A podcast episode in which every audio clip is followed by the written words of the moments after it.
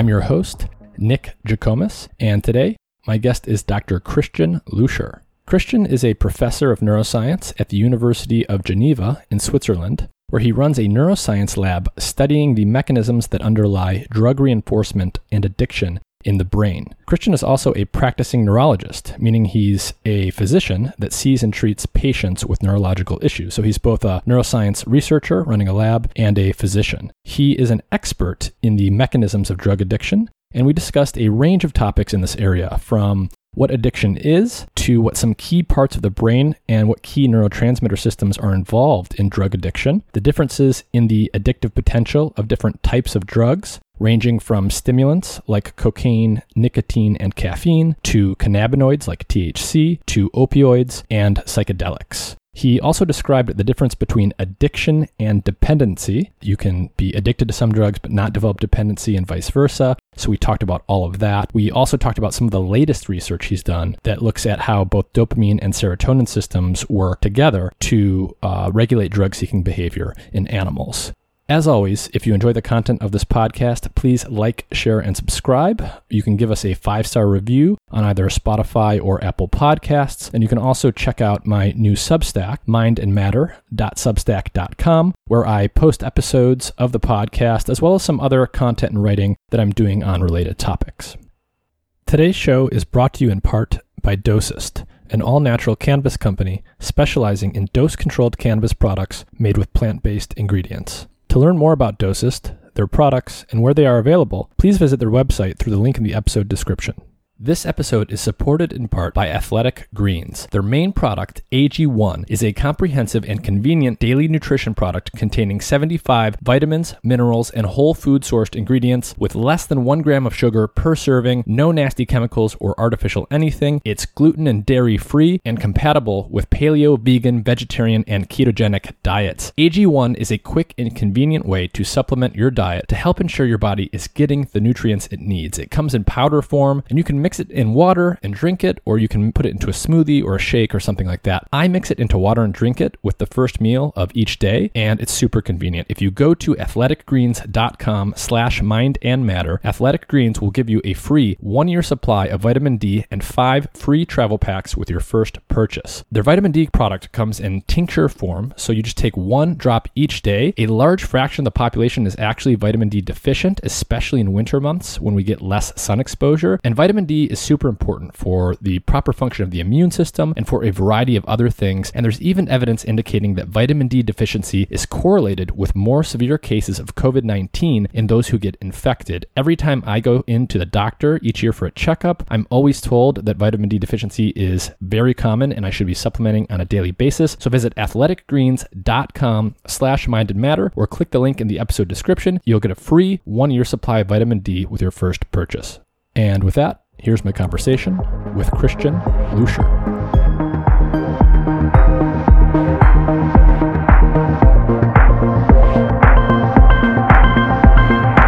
Christian Lüscher, thank you for joining me. Hi, thank you. Thank you for having me. Can you start off by just telling everyone uh, who you are and what you do? So, my name is Christian Lüscher. I'm a, a, neurologist and professor in neuroscience at the University of Geneva in Switzerland.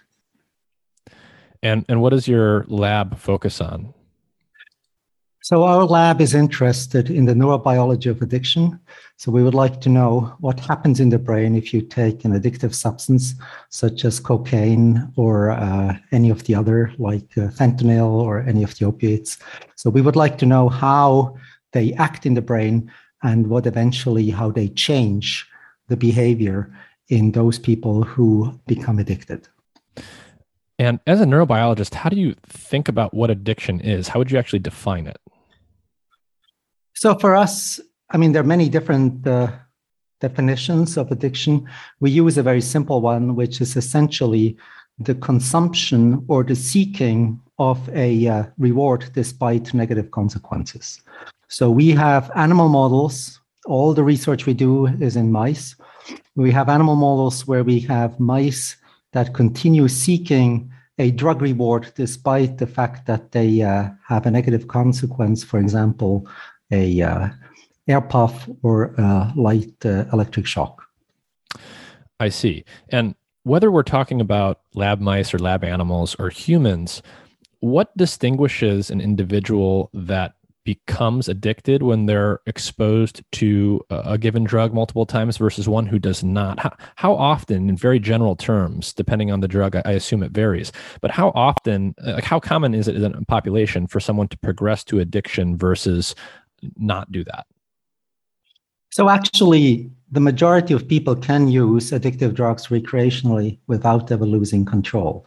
So, clinical studies indicate that for the human population, this is about one out of five who eventually will become addicted. Hmm. And a similar proportion is also observed in rats by uh, colleagues of ours in uh, Bordeaux, for example, and uh, now also by us in mice. And we see that about 20% of the animals who have the opportunity to self administer a drug and then have to endure this uh, stress of being punished when they use the drug, that it's about 20% of the animals that eventually will fulfill the diagnostic criteria of addiction.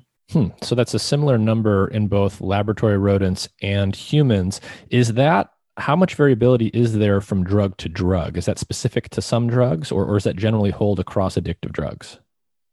So the number I gave you as a drug uh, is, is for cocaine. So one out of five uh, cocaine user eventually will become addicted. Hmm. Um, obviously, for other drugs such as co- uh, cannabinoids or, or cannabis, uh, it is lower. And uh, for alcohol, it's even lower. But probably for opiates, it's a little higher than cocaine. So it is a sort of a, a mix between different uh, drugs, and it ranges for maybe you know, only a few percent uh, for alcohol, up to 30% for opiates. I see. So, so a drug could be considered the, the, most addictive drugs, such as cocaine or opioids, are going to result in approximately twenty to thirty percent of individuals who who use recreationally transitioning into a full addiction. That's right. Hmm. And how much of that susceptibility versus resilience can you talk a little bit about the the factors that determine that? How much of it is genetics and predisposition, and how much of it is other factors?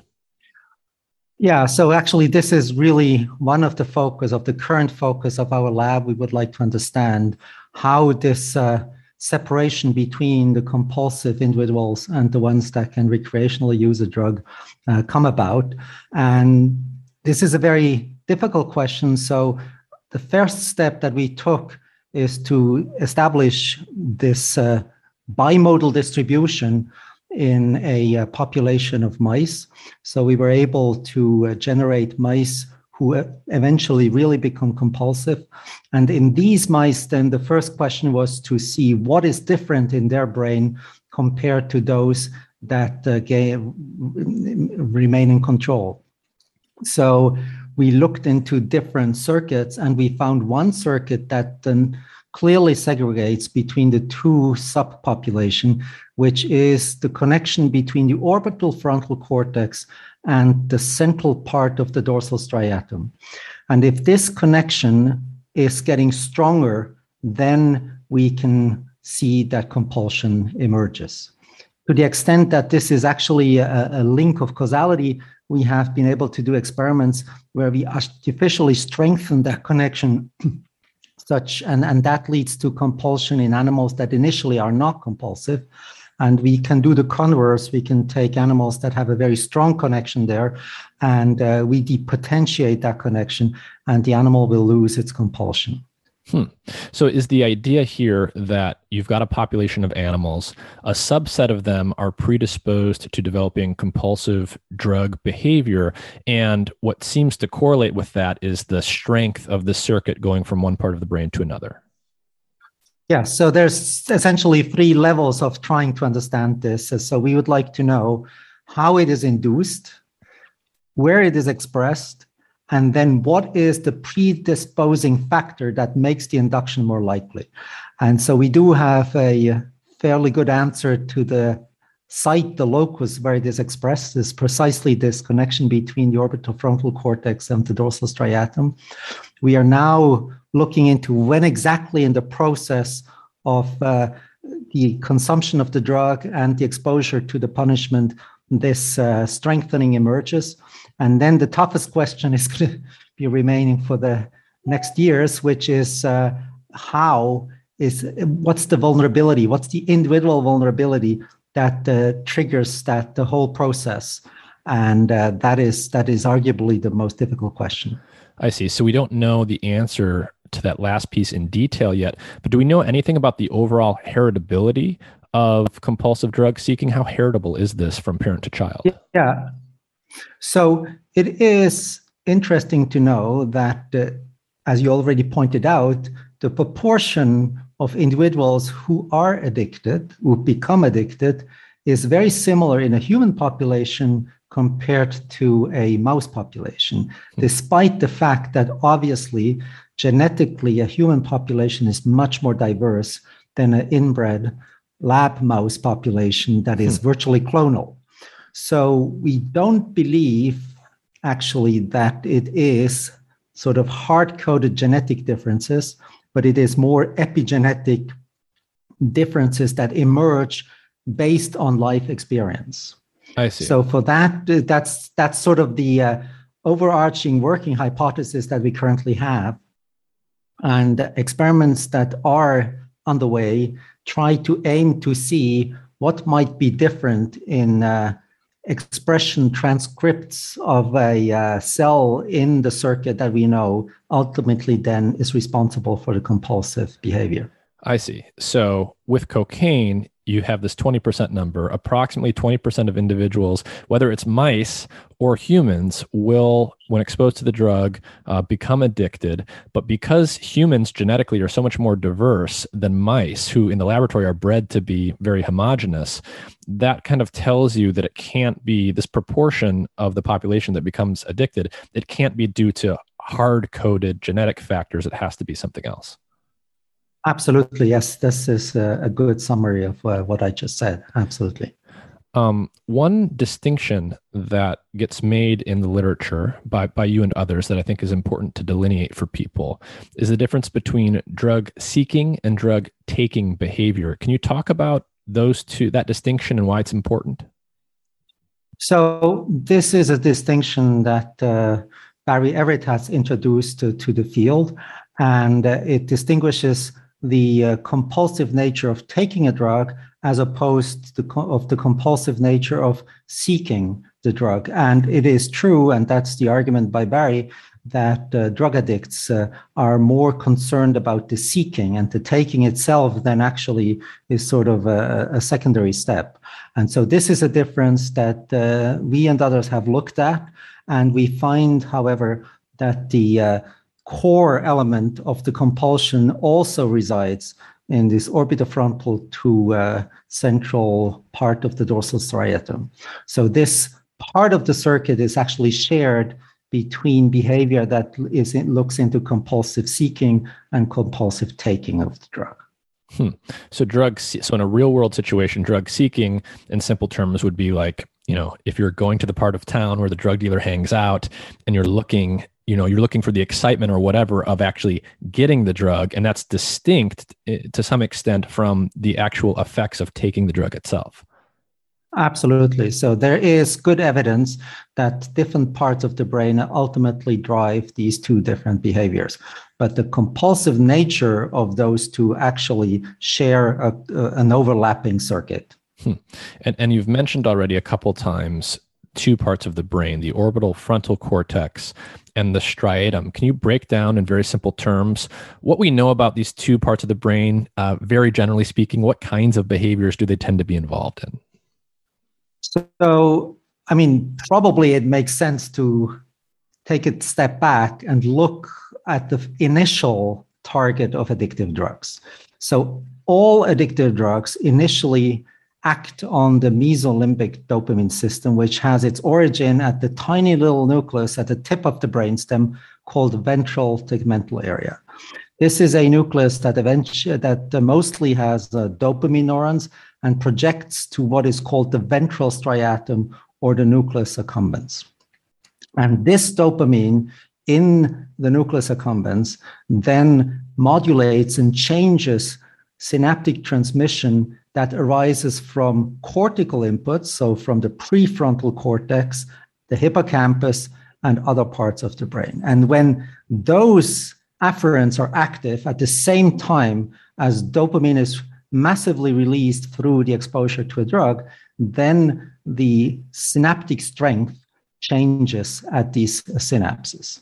And if that happens in a repetitive fashion, then the whole process gets sort of shifted from ventral to more dorsal parts. And that's when we arrive in the dorsal striatum, which is a, a big area in rodents. It's a little smaller in uh, humans, but it has many functions, one of which is related to motor execution, but it also has a role in controlling habits.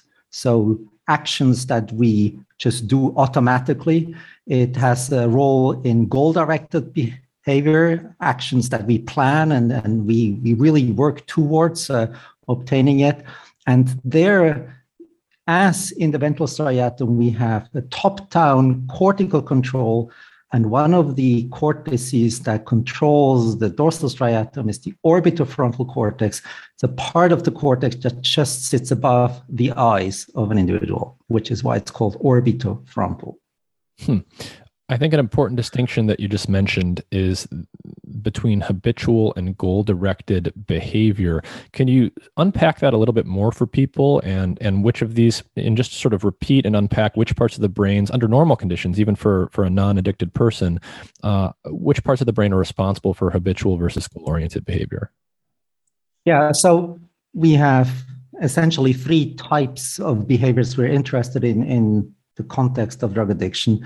There's the goal directed behavior. So, this is behavior that we plan and we have a, a goal that we want to achieve. Then there is habitual behavior that is a behavior that becomes automatic and sometimes even without being conscious is executed. And the third one is compulsion, which is either an extreme form of habitual behavior, so uh, it is a habit that we can no longer get rid of, even if mm. we want to. Or it is an extreme form of goal directed behavior where only this one goal counts and all others are disregarded. And all of these sort of are actually coded in cells of the striatum, in the dorsal striatum in particular, uh, with uh, some subdivisions uh, that, um, that, however, are to some extent overlapping. I see. So a goal directed behavior is like a behavior that we think about. We plan it out, we have a goal in mind, and then we we do something to try and achieve that goal. A habit is more or less unconscious. We sort of just do it repetitively without thinking about it. And when either of those behaviors becomes very extreme, it can result in a compulsion. Absolutely. So an example of a habit is the person who smokes a cigarette and opens a package, uh, lights the cigarette, and starts smoking without even noticing that she or he did that. Uh, a goal directed uh, uh, behavior in the context of drug addiction may be someone who is, let's say, even incarcerated and has a very specific plan and over day over days and, and, and really plans to achieve seeking the drug and eventually obtaining the drug, which may go through many different steps. And that would be an example of a goal directed behavior. So clearly from these examples, we already see that in drug addiction, both actually do play a role.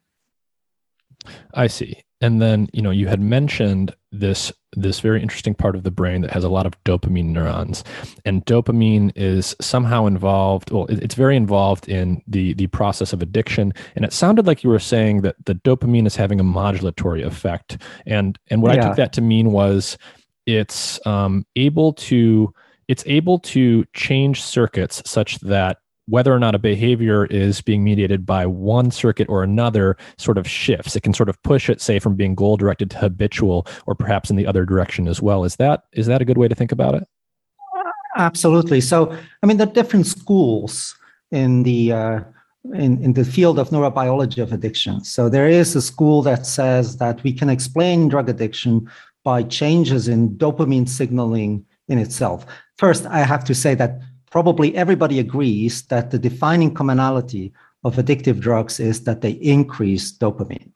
Now, those who say it is, eventually then the changes in behavior are mediated by a decreased dopamine signaling, for example, because there are lower amounts of numbers of uh, a certain dopamine receptor. And Nora Volkow has very good evidence for this kind of scenario. And on the other hand, there are others who say, well, actually, what happens is sort of a sensitization of the whole uh, circuit.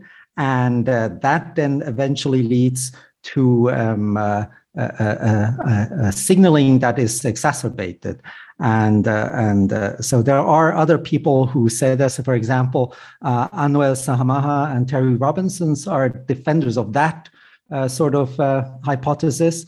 And we have, on the other hand, looked neither on the down nor on the up, but rather on the sideways.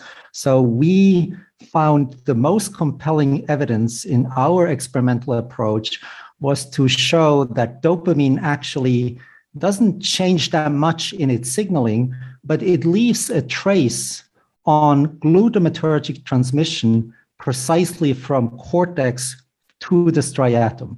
So when dopamine is very high and these afferents are active, they change their efficacy. They become what's called potentiated, and that potentiation then has an impact on behavior.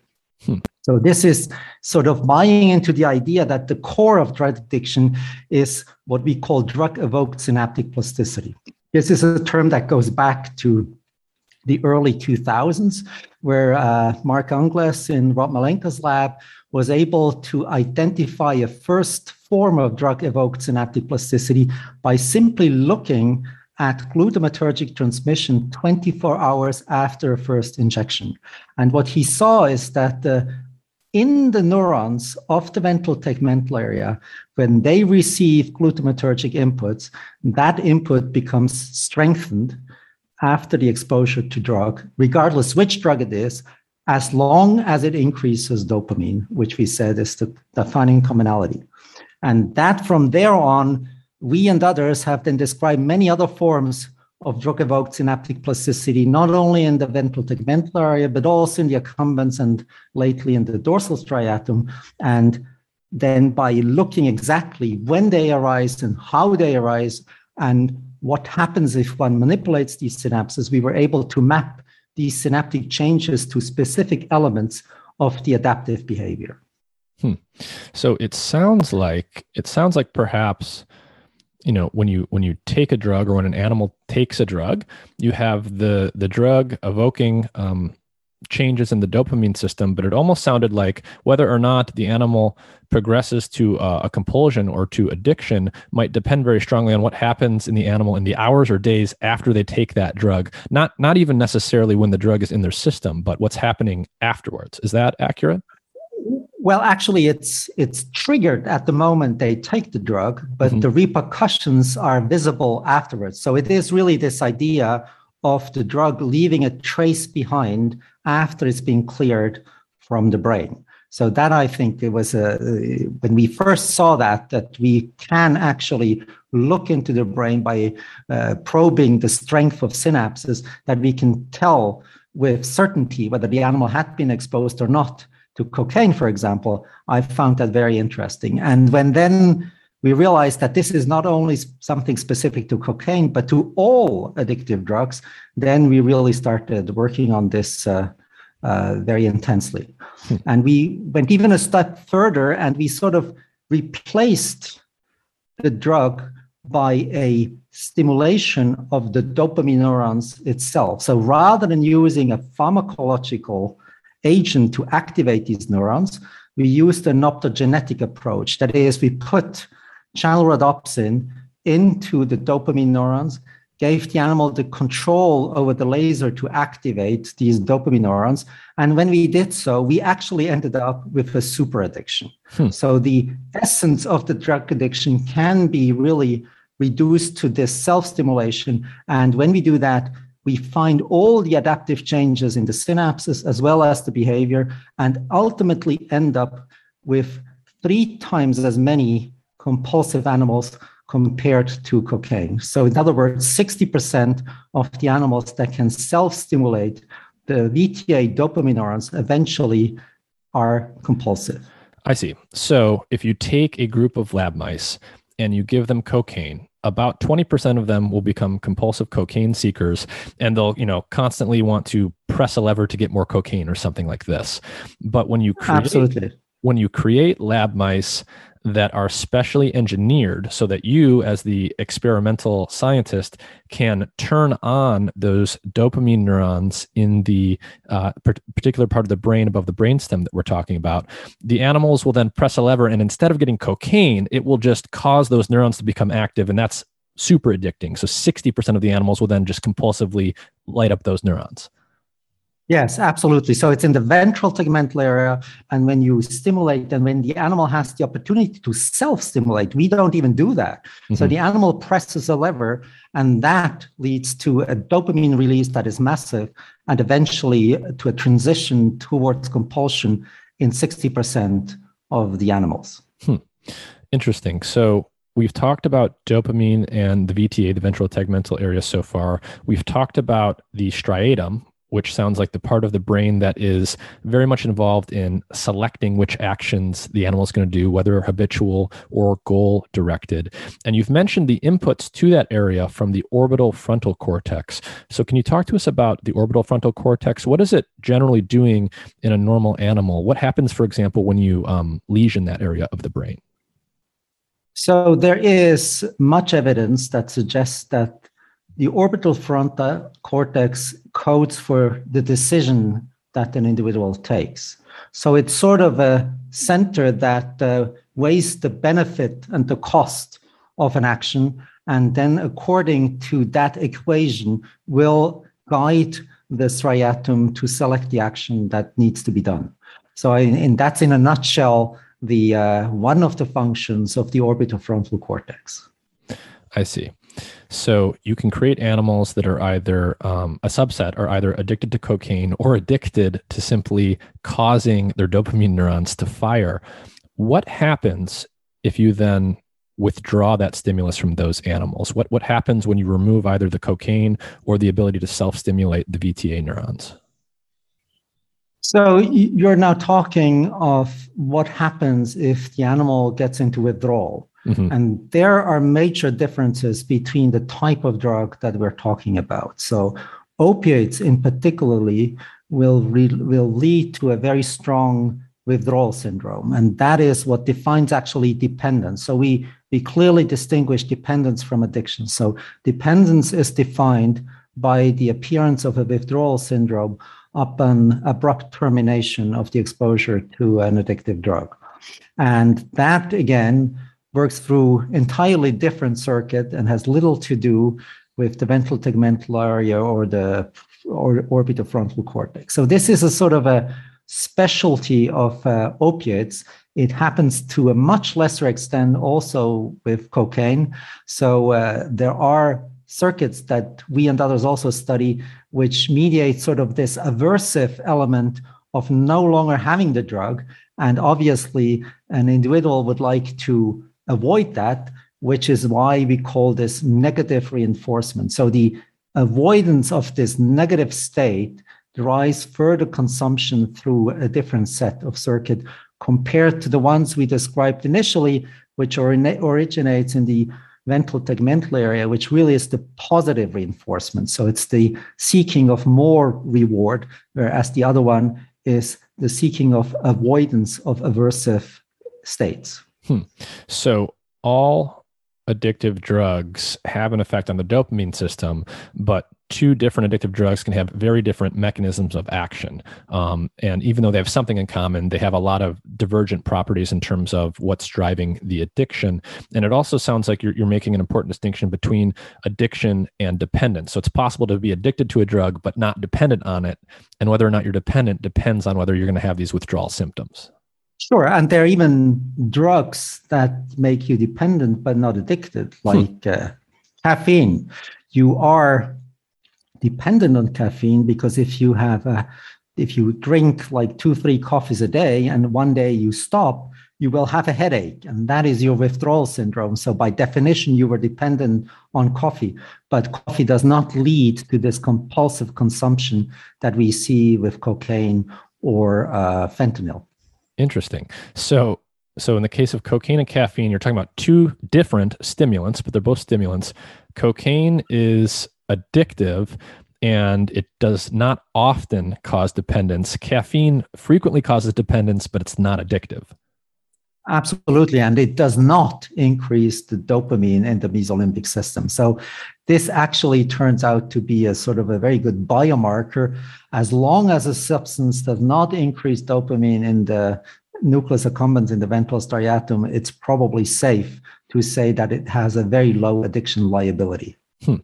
I do want to talk to you about some of the differences between different types of psychostimulant drugs. So, on this podcast, I've talked to a lot of people about psychedelics, especially um, cannabinoids. We haven't talked a lot about stimulants until this conversation. So, we've talked about cocaine so far. You've already told us an interesting difference between cocaine and caffeine in terms of their addictive and dependency potential. Can you describe a little bit more detail about cocaine and caffeine and what the different sort of mechanisms might be that explain that difference? Yes, but first, I guess it's really important to make the distinction between psychedelics and addictive drugs. Hmm. So, LSD and psilocybin and other psychedelics are not addictive. So, these are not substances that induce that state of compulsion. And again, are not substances that increase dopamine in the mesolimbic system. So, that is an important distinction. Then, within the uh, you know, stimulants, there are some which are addictive, such as cocaine or amphetamine or or ecstasy to a lesser degree, and others that are not addictive, like uh, caffeine that you just mentioned. And that has to do with their molecular target. So it is a not trivial task to explain how this relatively large group of addictive substances, and depending on how you define them, we're talking between 12 and 20 different types of uh, substances, how they would converge onto having one defining common final pathway. And so we and others have spent quite some time to try to understand how this comes about. And we know, for example, we know the molecular targets of most of them. We know that cocaine targets monoamine transporters, dopamine, serotonin, norepinephrine. And it is clear that if you take out the dopamine transporter, the binding of cocaine to the dopamine transporter, you end up with a non, uh, I mean, in these, in these transgenic animals, cocaine can no longer induce compulsion. So this is, you know, the, the really the dissection to the molecule of how the whole process starts. Now, for uh, uh, opiates, it's the mu receptors among the three receptors that is really important. And if you knock out the mu receptors, then all addictive properties of opioids are gone. So there are a number of things, and that it breaks them eventually down into two, three different mechanisms. So either a drug directly activates the dopamine neurons in the ventral tegmental area. That's the case, for example, for nicotine. Or it works, as I said, like cocaine does by blocking reuptake. So, since dopamine is a somewhat expensive molecule for the brain to produce, there's a sort of uh, very nice recycling path in place. And if that gets blocked because the reuptake is, is pharmacologically blocked, then dopamine increases. And the last mechanism, the third one, is an indirect one where the drugs don't actually work onto the on the dopamine neuron, but they work on GABA neurons, which are upstream of the dopamine neurons and normally inhibit those dopamine neurons. And when these drugs work on those, they shut down the activity of the GABA neurons, which usually inhibits the dopamine neurons, and it resulting disinhibition leads to an increase of dopamine. And examples of drugs that are part of that class are the opioids and cannabis. I see. So if we take a, te- let me try and summarize that. So multiple addictive drugs ranging from cocaine to nicotine to opioids, they all uh, ultimately converge on the fact that they can um, increase dopamine levels, but some of them do that directly and some of them do that indirectly. And there's very different uh, pathways, very different mechanisms they can take to actually achieve that final common end. And the details distinguish sort of both the subjective effects and also the propensity to actually become uh, addictive. Yes, absolutely. So this is this is a very good summary, and it, it is just it's it's important to realize that they really sort of all converge onto that system, and it's also important to realize there was still a couple that we don't exactly know how they how they work, and the most prominent is alcohol. So alcohol clearly increases the dopamine. It is addictive. We all know that, but we don't have a good molecular explanation how it increases the dopamine, and that is largely explained by the fact that it has so many molecular targets. Mm. You know, unlike opiates, really that only have three receptors in the brain, alcohol binds to uh, a plethora of different receptors, and so it's very difficult to dissect that entire molecular mechanism. Mm-hmm. So, um, going back to psychostimulants for a minute, we've we've touched on cocaine, nicotine, and caffeine. Um, each one has a different uh, level of addictiveness. You've already mentioned that caffeine is actually not addictive, but you can become dependent on it. Cocaine and nicotine are both addictive, but they act in, in slightly different ways in terms of how they affect the dopamine system.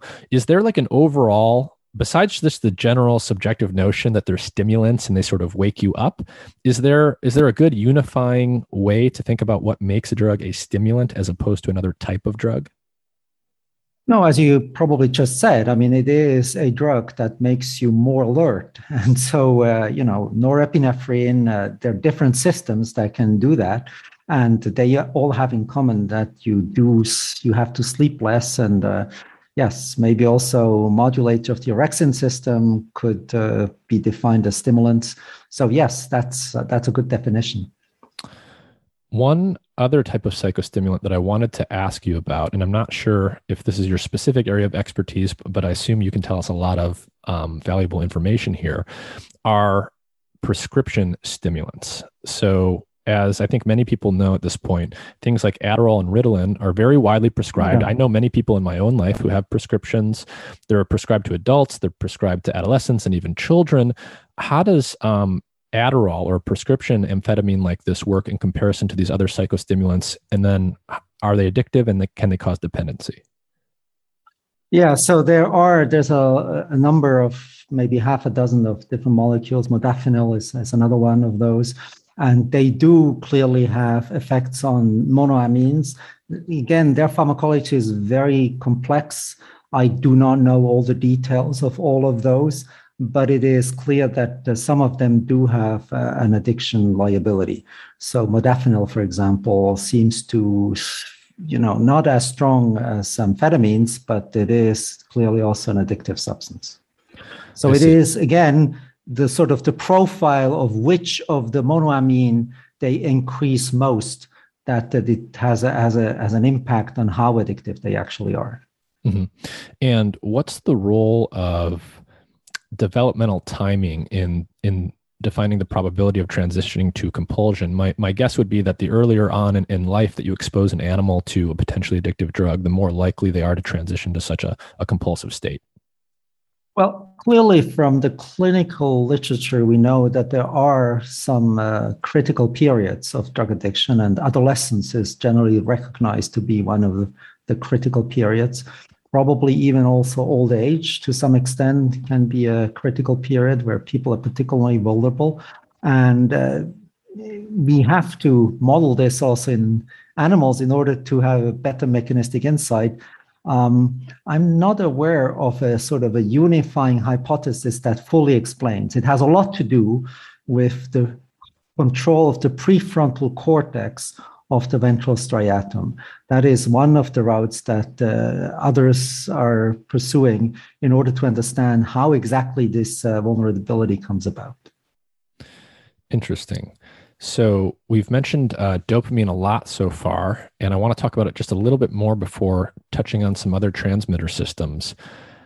You've done a nice job at explaining uh, a lot of the details so far. The thing that I I always hear people say, and I remember learning this in school, even in grade school, is they would talk about uh, they would use a metaphor of you know a drug hijacking your dopamine system. So a lot of people will be familiar with that that imagery do you think that's a fair way to for someone who doesn't have a science background to start to think about addiction or is that incomplete in some important way No, I think it's a it's a good image of what actually happens. So uh, hijacking in the sense that this is a stimulation that is stronger than a uh, stimulation in response to a natural reward. And it is hijacking because even if dopamine goes back to baseline, there are circuits in the brain that are changed.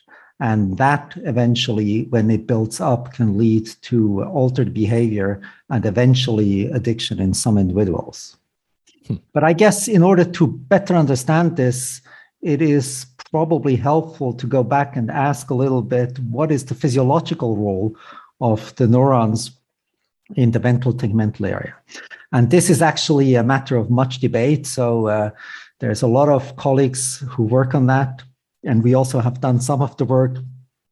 And uh, as always, it's more complicated than what we initially thought.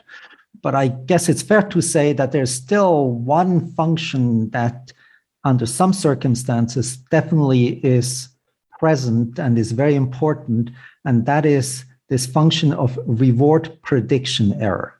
That is, these cells code for the difference of what one expects as a reward and what you actually obtain.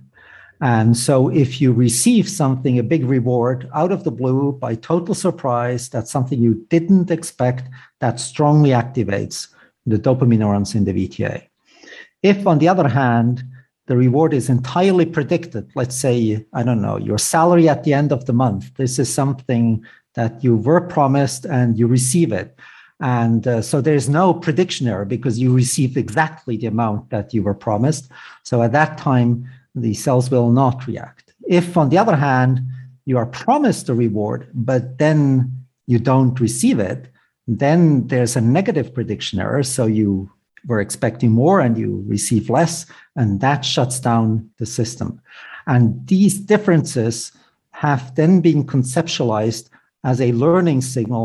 And that's really interesting in the context of drug addiction, because it means that what the drugs actually generate is a pathological learning signal that leads to a maintained prediction error that eventually drives the behavior into something very narrow and only linked to the seeking and the taking of the drug. I see. So these neurons are in effect uh, encoding surprise. To some extent, yes, surprise, but surprise of receiving a reward. That's the initial postulate by Wolfram Schultz. And he has made these uh, initial observations in 1998, I believe, published maybe a year or two later. And that really has been very influential in conceptualizing the role of these dopamine neurons by now using uh, higher resolution techniques and uh, being able to follow these cells in uh, more naturalistic behaviors. And during the entire phase of the training we know that everything is a little bit more complicated that to some extent they even also code for movement. They code for sometimes for saliency so uh, independent of whether it's a reward or a punishment. And then there seem to be even dopamine neurons that are specialized to respond when one receives a punishment. I see. So dopamine neurons are not all the same. There's differences among No, they're not all the same. So there's clearly differences among the dopamine neurons and it depends exactly where they're located in the ventral tegmental area and where they project to. I see. I want to ask you another question about withdrawal and in general. So let's say you get an animal addicted to a substance that it becomes dependent on and then you take the drug away and the animal goes into withdrawal. If abstinence is maintained, will the circuits in the brain that were underlying the addictive behavior and the dependency naturally sort of revert back to their their prior state or does there have to be like an active unlearning process there so for the addiction part clearly there has to be an, uh, an active unlearning part to it for the dependence, it's less clear. And uh, the observation is that after maximum 72 hours, the entire withdrawal syndrome is gone. And then we basically start from zero again. For the addiction part, it is equally clear that uh, individuals who have been abstinent for prolonged periods of time still have an increased risk of relapsing compared to someone who has never been exposed to a drug. Turning now to another class of drugs that I'd like you to briefly comment on. You very briefly mentioned it earlier, but we've talked about psychostimulants, we've touched on opioids and alcohol. You mentioned cannabinoids earlier. So, if we focus on the principal cannabinoid in cannabis, which people are consuming recreationally, THC, what is the sort of addiction and dependency liability for THC, and, and what kinds of mechanisms might distinguish this drug from cocaine, say? Yeah, so this is obviously a very interesting molecule, and it binds to receptors that we know well. So these are the so called CB1 receptors, which are coupled to G protein. This is a, a big, big family of uh, receptors in the brain. They all have the same structure and they all control G proteins. And in particular case of the CB1, it's uh, the GIO type of G proteins that uh, are activated. And it is part of the class of drugs that works indirectly. So the primary target of the THC is actually the GABA neurons in the ventral tegmental area.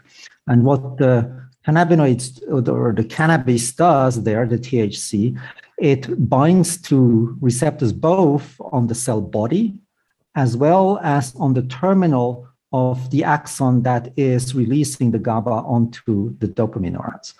And through different molecular mechanisms, they lead to a shutting down of these GABA neurons and they block the release of GABA. And so basically, this GABA neuron is taken out. And as a result, the dopamine neuron is disinhibited. So, what makes now, so this is the sort of the basis of addiction to THC. What makes this drug even more, I would say, problematic is that it interferes with a endogenous system, so a system that the brain has itself of so-called endocannabinoids. So they're not exactly THC, but there's something similar that also binds to the CB1 receptors. And basically what this, what these endocannabinoids do in the brain, they fine-tune all synaptic communication between cells.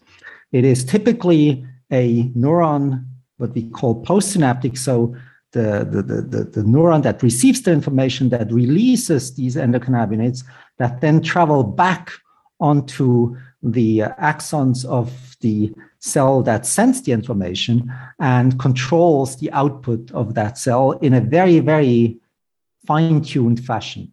And so if people smoke THC, then of course all this fine tuning disappears.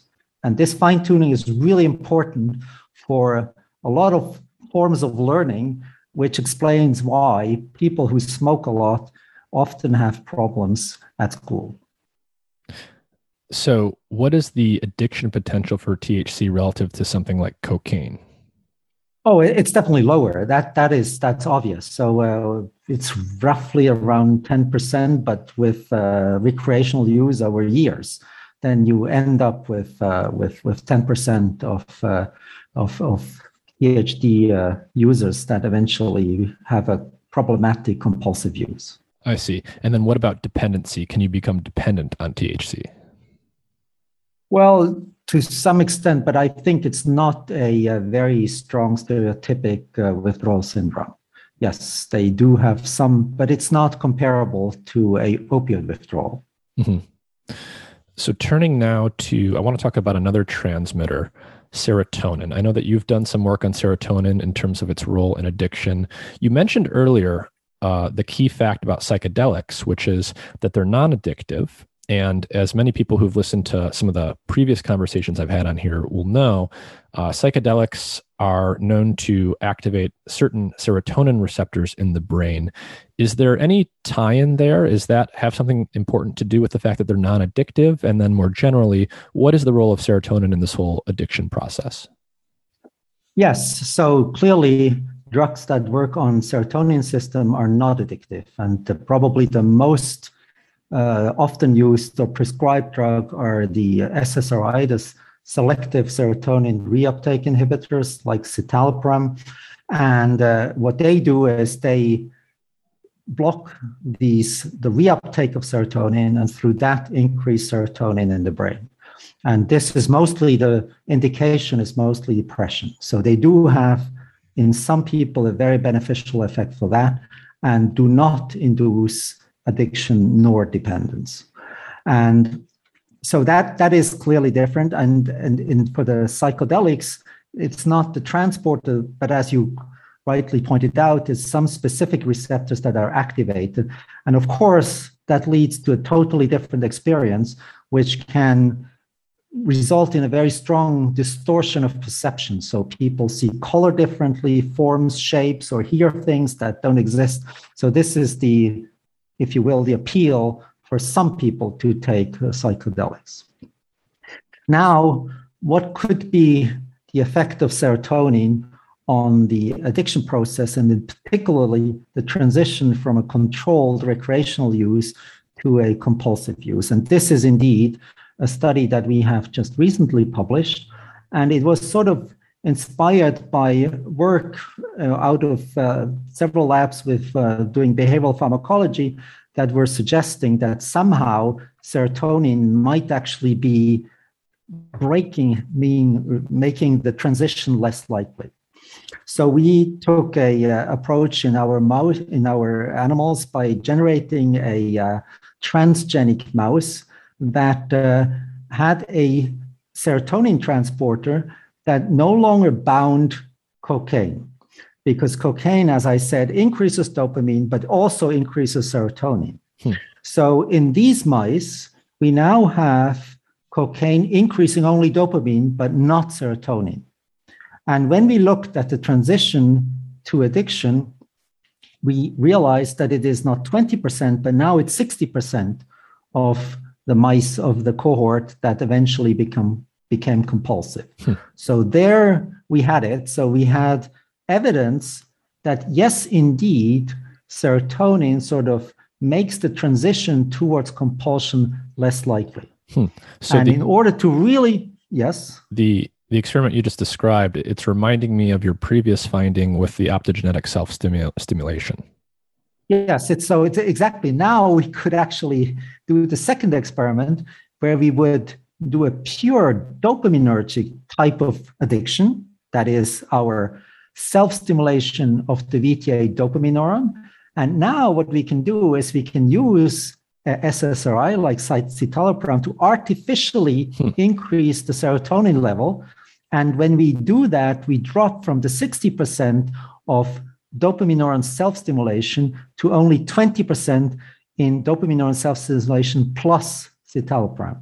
Hmm. So we had it sort of in both directions. And from there on, we uh, did isolate the uh, circuit and we uh, identified again that it was this OFC2 central part of the dorsal striatum that was responsible for that, and that serotonin, through a very specific receptor, did control whether that connection became stronger or not. And so when serotonin is here, that connection is less likely to become potentiated, which is why we only have 20%. And if serotonin cannot act on that receptor, we are up at 60%. I see. So so compulsive addictive behavior involves this critical circuit going from the orbital frontal cortex to this place called the striatum and whether or not that connection strengthens and and one of the key determining factors it seems is uh, both the level of dopamine and serotonin. Yeah, so dopamine pushes towards strengthening and serotonin makes that strengthening less likely. Hmm. So it, dopamine therefore pushes towards compulsion, whereas serotonin is making this less likely. So you mentioned that you were effectively giving uh, lab mice SSRIs in these experiments. Is there any data out there showing that humans who are taking SSRIs are less likely to become addicted to cocaine or other drugs? I don't think so, because if you think in humans, which are not transgenic, of course, uh, cocaine already increases both dopamine and serotonin. So that increase is already maximal, mm. and you cannot add by taking an SSRI at the same time. So I think that it explains why it is not a good prevention strategy to take an SSRI along with cocaine. I see. Could could that conceivably work in in the 20% of people that do transition to compulsion if it's true that the reason that they are part of that 20% is some sort of deficit in the serotonin increase? This is a very appealing hypothesis that we're now pursuing. Yes, that could be uh, uh, one of the many possibilities why a individual is more vulnerable. This is indeed interesting, and it could be that uh, somewhere along the line of the entire cascade of releasing dopamine, binding to a receptor, the receptor signaling, and so forth, there could be some form of deficit that would make this individual particularly uh, vulnerable to drug addiction. Hmm. So, one of the key things that I think that we've discussed so far is on the one hand, um, there are many different uh, drugs of abuse. They all have different abuse liabilities, or, or you know, uh, different tendencies for someone to become addicted or to become dependent on the drug, and that's because they all act through different mechanisms. And there's many different ways that that they can actually affect things in the brain. But at the same time, there is this sort of core mechanism at the center of addictive behavior, which is uh, the ability of a drug to tap into this mesolimbic dopamine system. So, despite all the differences uh, between drugs and their mechanisms, there is this sort of common thread running through all of them. And in that context, I'm wondering if you can talk about addiction to things other than drugs. And so, in particular, people have talked a lot about uh, food addiction or, say, social media addiction. Do these types of addiction uh, is that merely a metaphor, or can you does that truly tap into the same uh, circuitry at the end of the day? My hunch it it is the same sort of mechanisms and same overarching uh, hypothesis that would apply to these non substance dependent addictions. Now, obviously, as a scientist who does animal experimentation, we would like to understand the precise mechanism of how this is done. And so, so far, that has been more difficult than we thought because it's not so easy, for example, to get a mouse to gamble. there are some tests where you can do that, and but it's not to the extent that you would make a mouse eventually become a pathological gambler. And it is also it's a very tough thing to do because we know that uh, gambling is something that has a lifetime prevalence. Pathological gambling have a lifetime prevalence of uh, roughly one percent. So ninety nine percent of people can occasionally uh, you know, gamble a little bit and they never lose control. And this 1% which is, is, is eventually uh, becoming addicted. And so how you model this in a, in a, in a mouse is, is a very, very tough uh, question. Hmm. Similarly, for food addiction, it's also it's it's there are there's very good evidence that uh, highly palatable food activates the dopamine system, and that through these mechanisms, things happen. But uh, food intake involves a lot of additional circuits, some of which we've also studied. And uh, it's not a straightforward thing that you can just take uh, what we know from drug addiction to other addictions. There are details that matter that need to be worked out. Interesting. So, as someone who's been studying drug addiction and, and addiction for, for many years, has this you know has your research impacted how how you think about your own consumption habits in your own life whether it comes to food or to technology or anything no not really i mean i'm not a person i, I probably i'm part of the uh, 80% majority who would not lose control so i'm actually i'm really separating what i do professionally from what i do uh, privately so i'm not uh, i'm not particularly uh, inclined in doing any self tests on that. So, what um, what areas of research are are you guys actively pursuing right now, or what's on the horizon?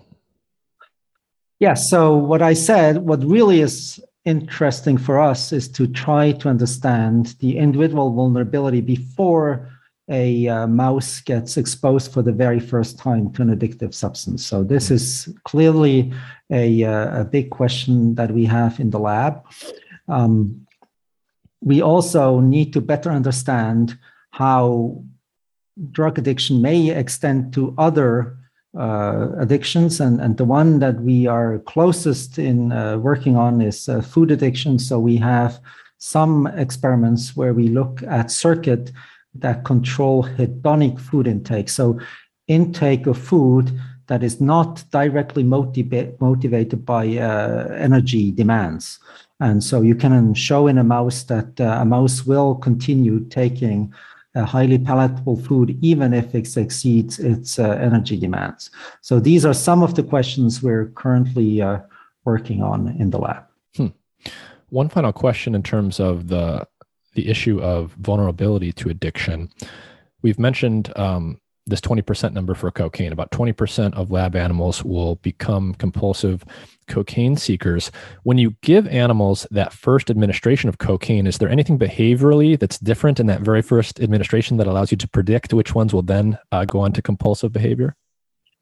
So we found, and others have reported this before us, that uh, impulsivity is a behavior that correlates with uh, subsequent addiction.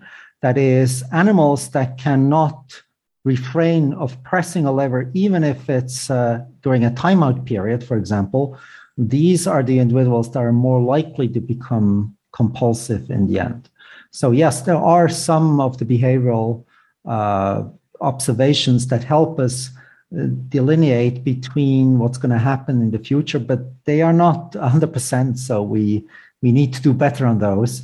And we're including now additional parameters that would allow us to better understand this. Interesting. Are there any final thoughts you'd like to leave people with in terms of the general area of research that you focus on in addiction generally?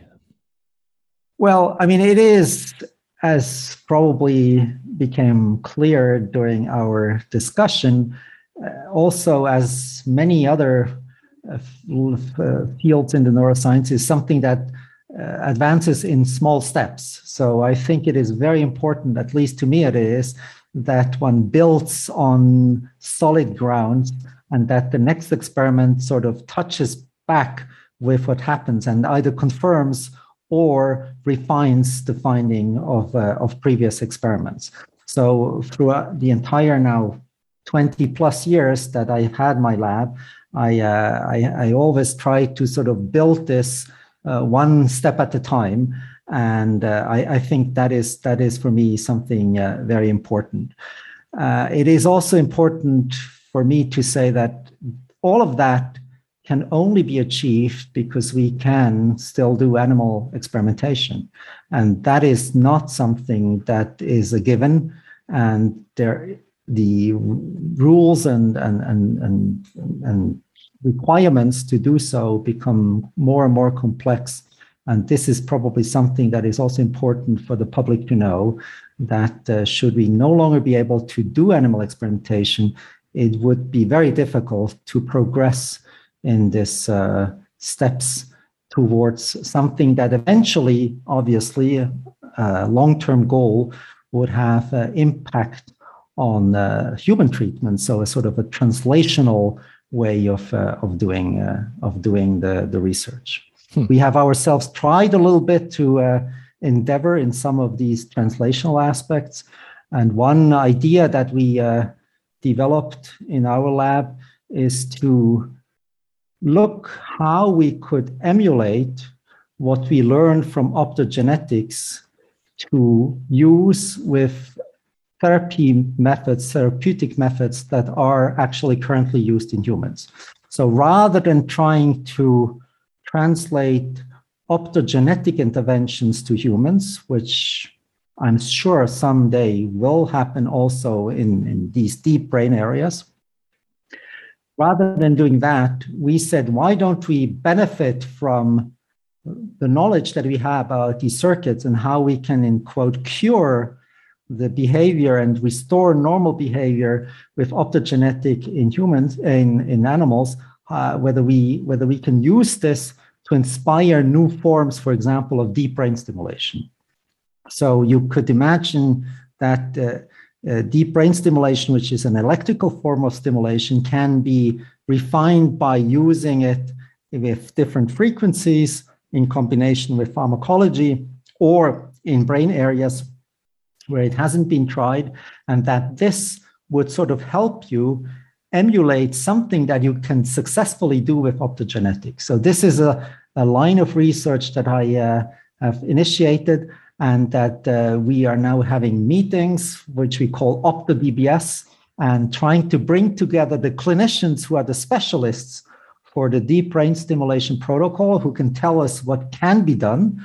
And on the other hand, we have on the other aisle, we have the optogeneticists who say this is what we should be doing. And then we try to find solutions together. And this is, of course, for me, particularly interesting because, as I said initially, I'm not only a neuroscientist, I'm also a neurologist, and I do actually see every week for a day, I see patients with movement disorders. Hmm. So I'm very familiar with these approaches like deep brain stimulation. And I, I, I really would like to see during my career uh, a successful implementation for a new indication based on optogenetic circuit dissection. Interesting. And for those that don't know, can you just briefly explain what deep brain stimulation is and how it's used today?